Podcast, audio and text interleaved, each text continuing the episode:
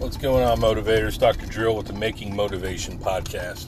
Today is the 24th of August 2021. I think I got a directional out. Listen to this versus this.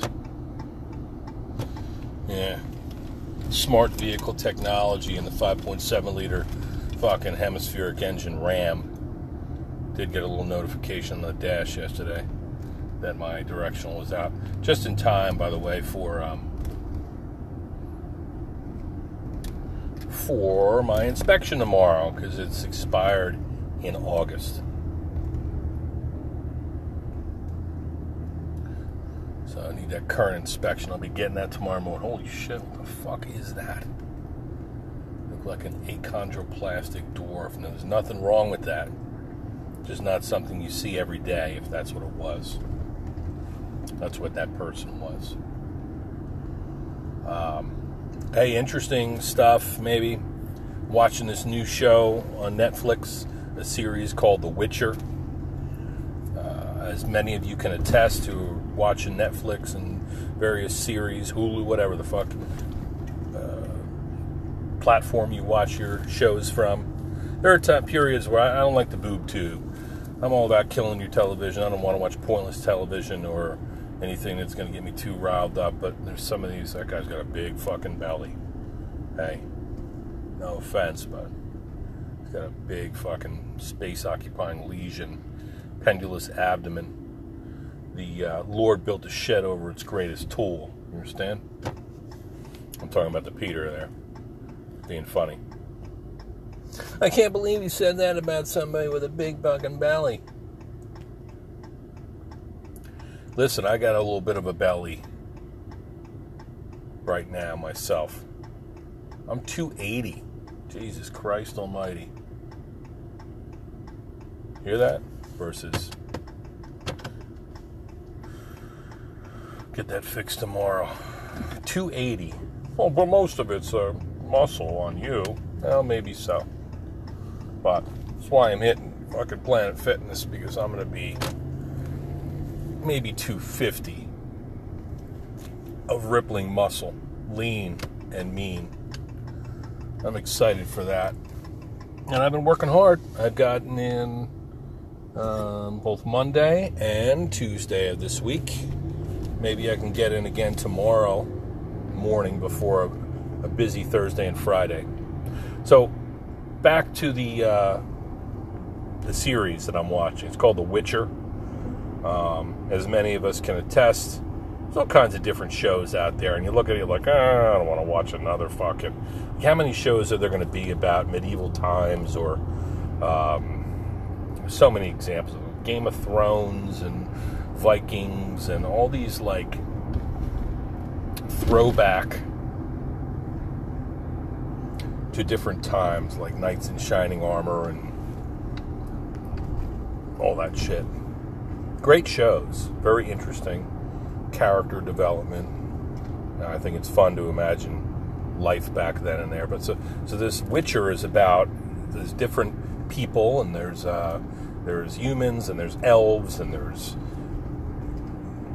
people who have special powers, and witches and warlocks, and this guy is called The Witcher. I guess he's not. He's a real handsome guy. He goes and kills these things. Monsters, he calls them.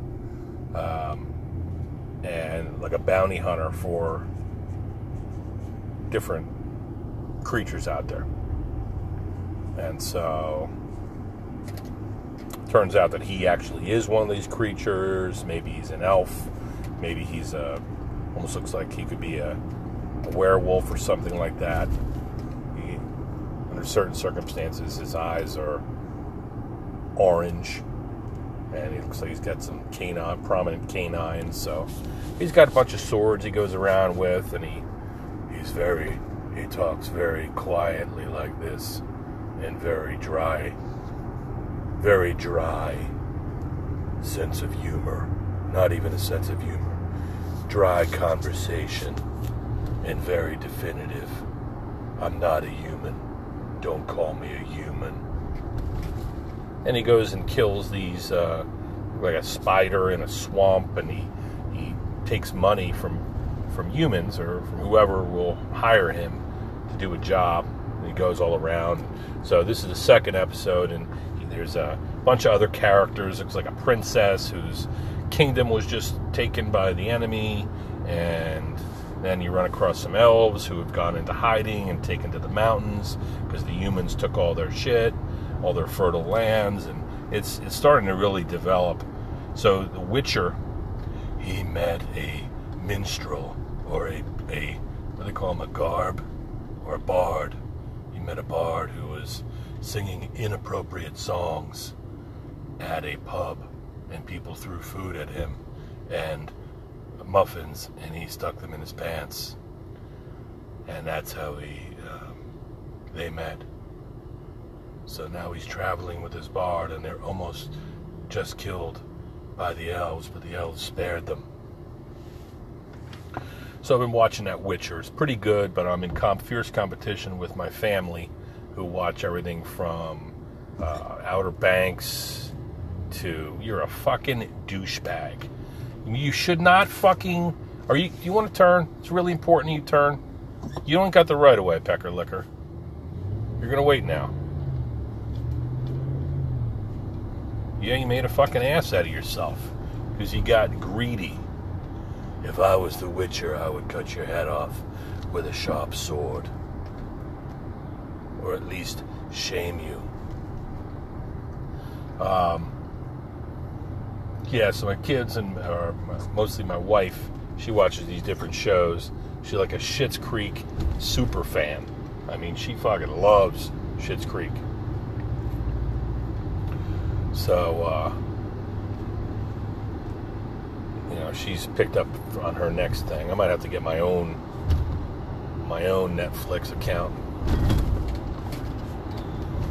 so I can watch these different shows. A little guilty pleasure at the end of a long, hard day. You watch one of these fantastical series, story about whatever, and kind of get lost in it. It's good for the imagination. Kind of like reading a book. Just transporting yourself into a foreign land, inserting yourself in a fictional account, because the nonfiction becomes overwhelming sometimes. Also, in this Witcher, there is a bunch of separate stories. I'm sure they're going to coalesce, come together, and these characters will meet. But there is like a disfigured girl that is apparently had an elf father and a human mother, and she's kind of shunned by the father, you know, her technical father. I don't know what her elf father was killed in the great cleansing or whatever, when the humans rose up against the elves. So part of her splicing of her genetics made her have a twisted spine and kind of a fucked up jaw. Looks like she's got mumps, a big swelling on her jaw. But she's definitely a good chiropractic case, good candidate. Fix her right up. But she's got special powers, so she was selected by this witch to for training and trying to cultivate her skills. And even though she looked like she was failing most of her lessons, wasn't a very good witch scholar, she's stronger than looks like most of the other candidates who are more normal-ish. So I think she's going to be a very powerful force.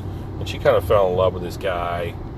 Well, there's a little love story going on there, and betrayal, and all these things. The Witcher's cool character.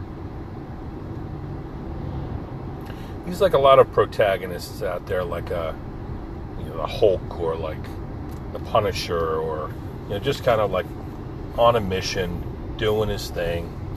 Doesn't have any emotions really, but is a thug for hire, but also has good in him, and so that's interesting. The Witcher. What else we got?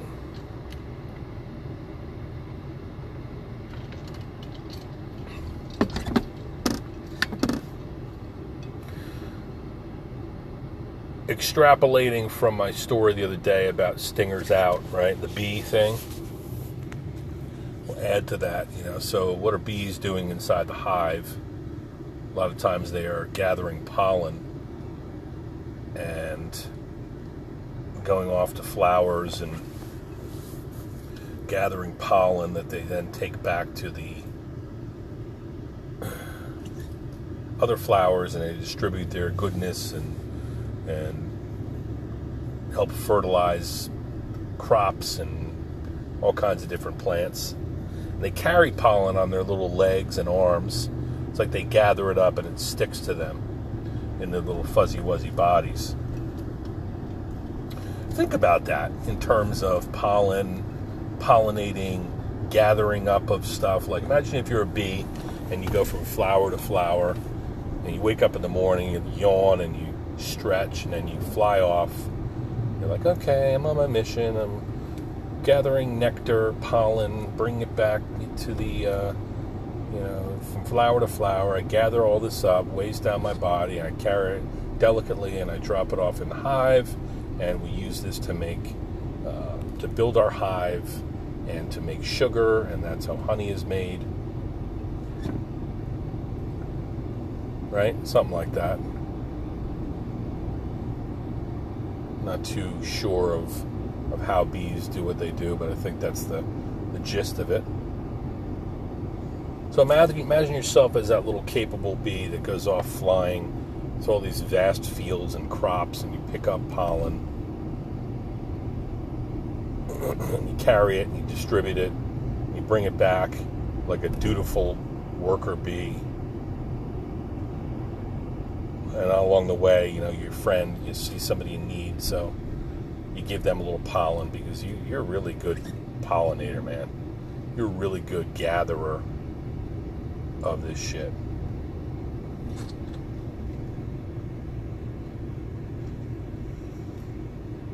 And you give so much away that after a while you're like, fuck, man, I had a big-ass load of pollen, but I met John, and I met Susie, and I met Chris, and I met Sarah, and they needed some, so I gave it to them.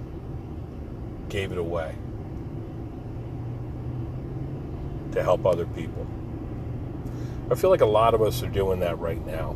We talk about energy, talk about resources, talk about helping people, talk about the, like, it's undeniable, this is right now, back to school, back to work, end of summer, time of harvest, where the crops have grown and you've worked and watered them, and now you need to pick all the crops and bring them to market. We don't have much time left before the fields will, you know, the growth cycle of all these plants and crops will have been completed, and we'll take all these tomatoes and zucchini and all this life that grows on the soil, from the soil, from the rains,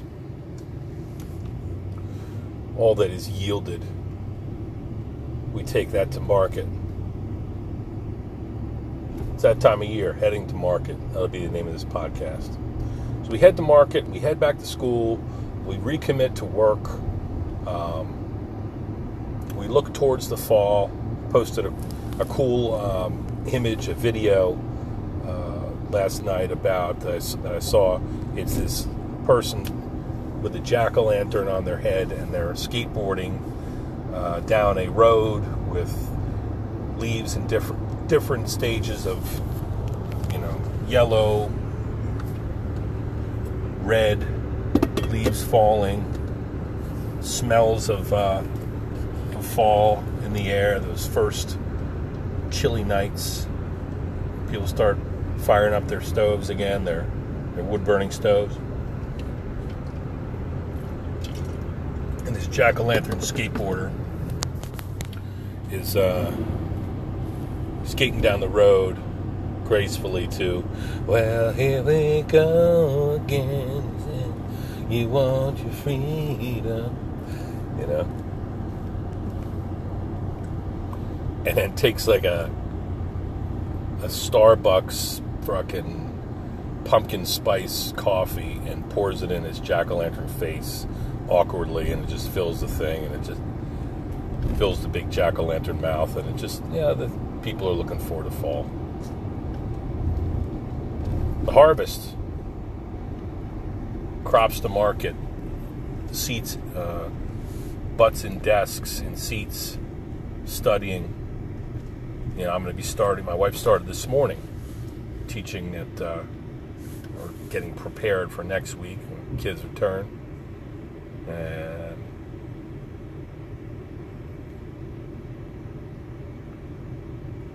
I'll be starting up next week. My kids will be starting up next week on Monday, back to school. So this is like the last hurrah.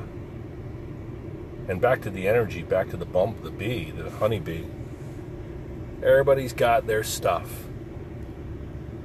Embodying the pollen, the nectar, the goodness that a bee is going to harvest from the field. The kids are asking, what textbooks do I need? What supplies do I need for these classes? And what is it going to be like going back to school? And the teachers wonder the same thing as they plan. And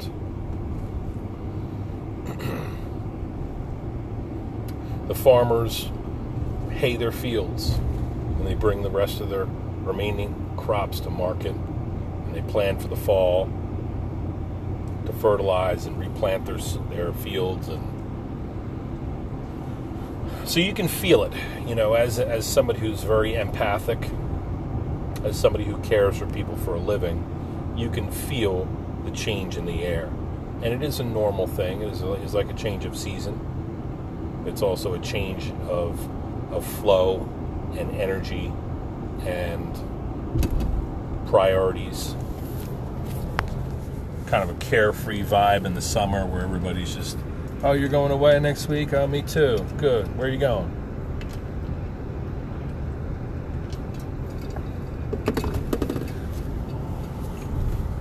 All of a sudden, it's like, yeah, we got kids get on the school bus. What time? Drop them off. Pick them up. Do homework. Get out to your sports. And all the time that we might have had to do other things, just because, you know, my schedule didn't change appreciably. I was busy as hell this summer. So, thankfully. But there's that changing of the guard. There's that harvest. And all the little bees, they start to gather up the fucking remainder of their pollen and try to squeeze and gather every flower that remains of its goodness so that it can go back to the hive and store that for the winter and survive.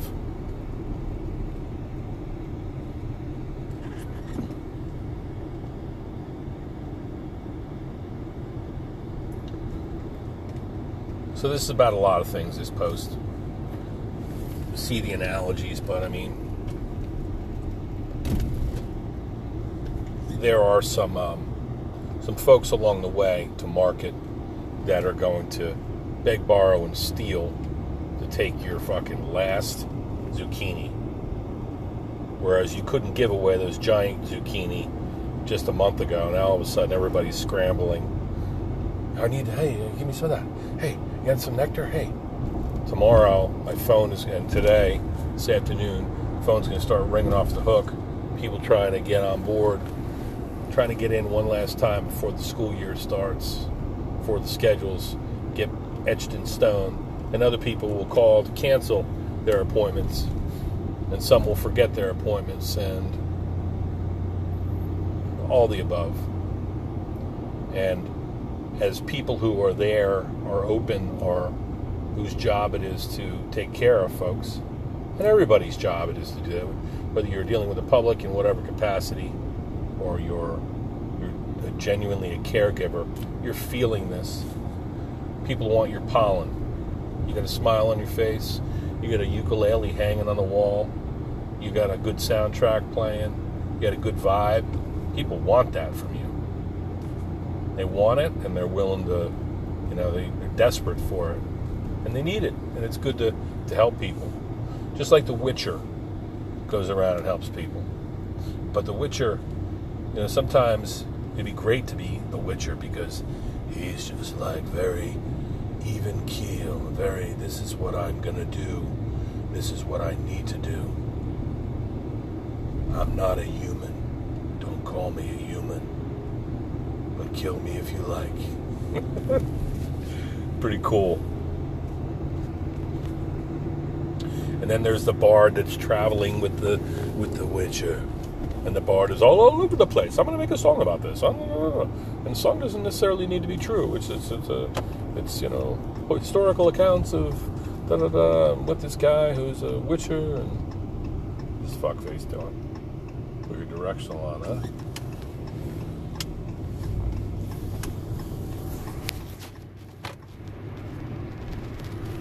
Buddy Marcos, my next door neighbor, good guy. Blowing some grass, cutting some of the last grass, hopefully, of the year. Maybe we got another week or two, another month. Speaking of grass, there's my porcupine grass. Looks very nice. Getting a lot of sun. Hopefully we get a few more inches out of that before things turn cold.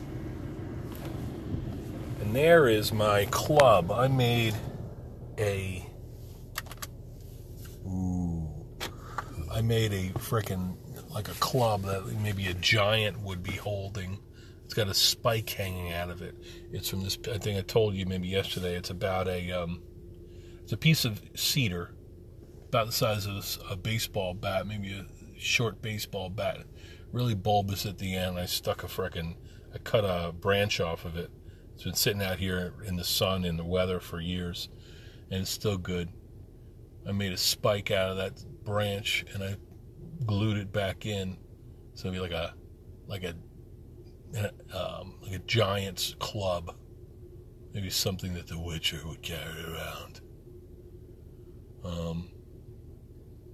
I think I could maybe make a good living just making wooden weapons like clubs and Inca paddles, and you've seen an old, like, first people, maybe the Incas, they had these, or the Polynesians, where they had a wooden club, looked like a paddle, and around it, the periphery was tiger shark teeth, nice looking serrated angular teeth that they would sew into the periphery of the paddle, so I guess you could cut things and do ceremonies and all this shit. So anyway, just making wooden weapons. I got to make a leaping bass coming out of the water. I got to make a stringer of fish for another friend. Got a lot of woodworking to do. But I like my little club here. I covered it in beeswax. So keep some of that pollen for yourself, okay?